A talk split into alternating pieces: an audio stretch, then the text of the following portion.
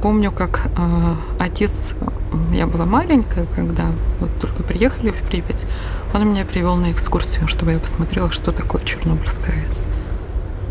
Вот это был 72-73 год, мне было 8 лет, да, 7, 7-8. Для меня все э, казалось огромным, просто огроменным. И, а я маленькой букашкой. Когда мы поднялись на блок, я посмотрела на игрушечные машины, которые внизу, люди, которые внизу. Люди-муравьи, машины игрушечные.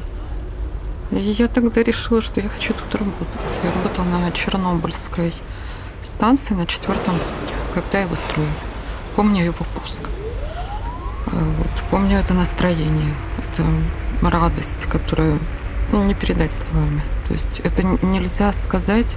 Ты вроде как бы и не причастен к этому, с одной стороны, но ты же его не пускаешь.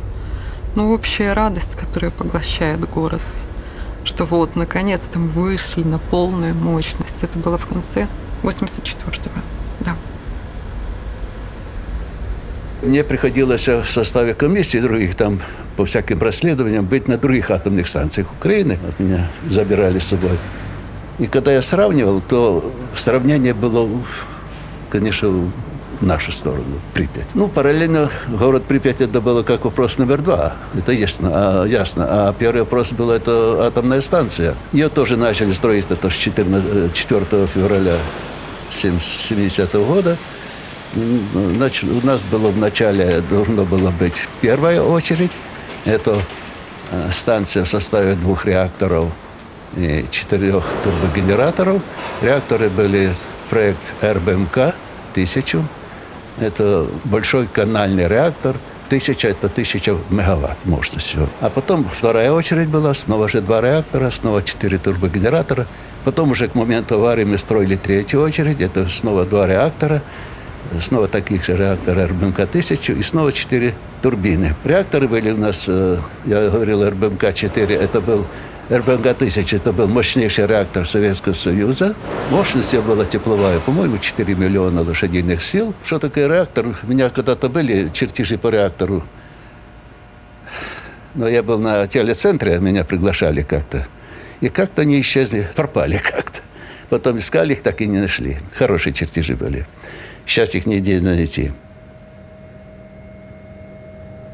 Я работала в реакторном цехе. Не во втором, где вот случилась авария, а в первом цехе работала. Первый, второй блок. Я работала старшим инженером по эксплуатации э, реакторного цеха. Первое, знакомишься с ситуацией, э, э, которая ночью произошла. Оперативный персонал у нас это круглосуточно работал. Принимаешь доклады э, от, начальников, от начальника смены цеха, ну, э, как у меня, а муж работал в цехе ТАИ.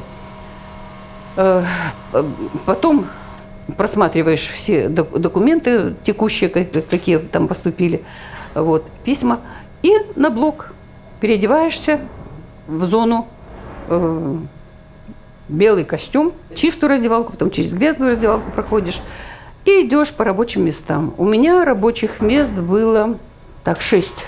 Обхожу оборудование, смотрю во-первых, э, все ли показатели в норме, э, сравниваю с тем, что записали э, операторы. И если это где-то не совпадение, значит, иду в дрючку, устраиваю оператором. Вот. Как правило, ну, старший инженер, это как нянька в цехе. У меня блокнот был рабочий, и записываю с рабочего места тому-то то-то, тому-то то-то, тому-то то-то. Вот.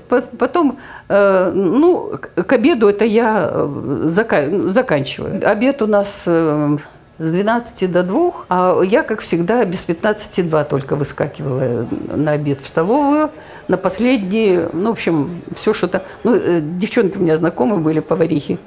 И оставляли мне ну, что-нибудь такое поесть, чтобы я могла не, не то, что там со дна осталось. Все равно сажусь в столовую, все равно кто-нибудь подойдет, какие-то вопросы решать. Работы полно на станции. Вот. Ну, все, до, до 16. Но когда ППР, планово-предупредительный ремонт, тут уже сутками. Муж сутки сидит в своем цехе, я сутки в своем цехе.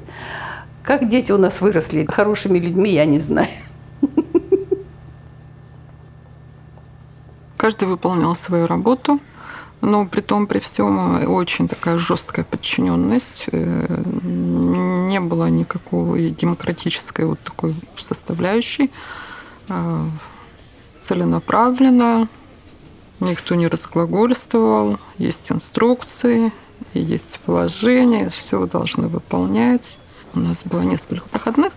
Моя проходная была БК-2, то есть разделены были, потому что кто-то обслуживал уже действующую атомную, а мы вот на блоке на четвертом, это АБК-2, мы работали там. Поэтому нас э, разделили, чтобы мы не смешивались все вместе в толпе. Да, да это соответствующие пропуска. Просто так на территорию никто не мог попасть. Допуски определенные каждой зоне. Ты не мог ходить повсюду, где тебе вздумается. Вот только в определенном участке. На территории была столовая, вот, где мы, ромашка, по-моему, называлась. Да, я работал на станции. Сначала я работал на азотной кислородной станции, это вспомогательное оборудование считалось. Там на блок подавали сжатый воздух, кислород э, в баллоны, там для нужд. И жидкий азот, и газообразный азот на продувку реактора реактор продувался азотом высокой частоты. То есть жестко там, ну, потому что мне кислялась кладка графитовая. Там жесткие требования очень были. А потом где-то, как в каком году, когда четвертый блок уже пускался, меня взяли на блок старший инженер-механик. Ну, четвертый блок был с учетом всех этих ошибок, ну, как, они же как-то строились так. Вот первый блок построили, да, и второй точно такой же. И вот там какие-то ну, ошибки там были, в проекте, там все учитывалось уже, здесь уже, и также там совершенствование. Блок, конечно, был замечательный. Проработал 9 месяцев, он вообще без остановки после пуска, пока на ремонт стал первый раз. Все эти вот недолики, кажут у нас, там были учтены. Вот, они, как и второй блок, и четвертый сдавались быстрее, чем первый, потому что на первом там, ну, пока там то, пока все где-то переделать, что-то не так, что-то это. А тут уже все по накатанной схеме шло. Станция это было престижно. Зарплата высокая. Э, во-первых, пенсия льготная. 50 лет на пенсию можно было выходить. То по первому списку я работал.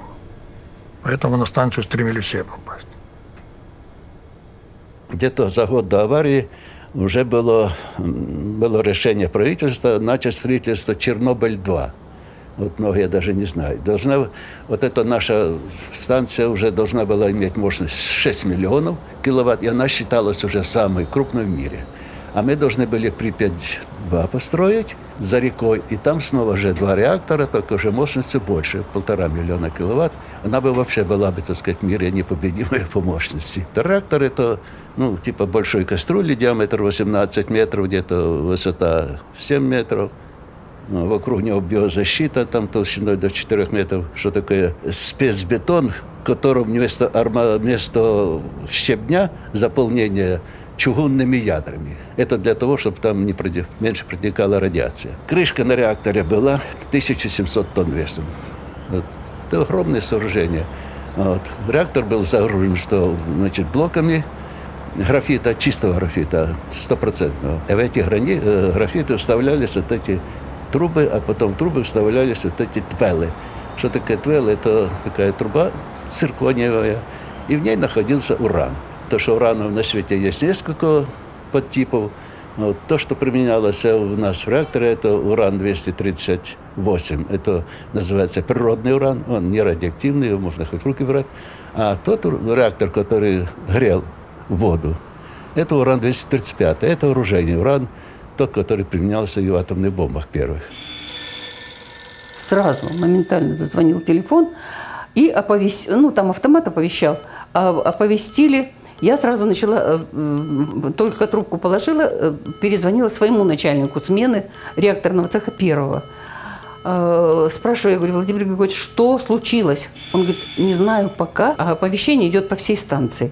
Э, оповестили, что э, на четвертом блоке в результате значит, э, проведенного эксперимента сработала АЗ-5. Все. Больше пока информации никакой не было. Информация потом уже была у начальника гражданской обороны, главному инженеру, директору прошла. И они потом оповестили Киев. Киев и Москву. А это очень неустойчивый реактор был. Вот эти стержни добавили, их было 24 снизу, чтобы они снизу реакцию прекращали, чтобы поля не было. Стало 36 их, потом переделали стержни СУС, систему управления защиты полностью. На всех станциях был наброс мощности всегда. И вот думали, что с ним делать, что, почему наброс мощности был. А наброс мощности был, что воду вытесняли вот эти стержни. Ну, это переделывать никто не стал, все это под сукно положили. Там один профессор писал, писал. Короче, его задвинули в Москве, там все его бумаги. А потом, когда авария произошла, все же подняли, елки-палки.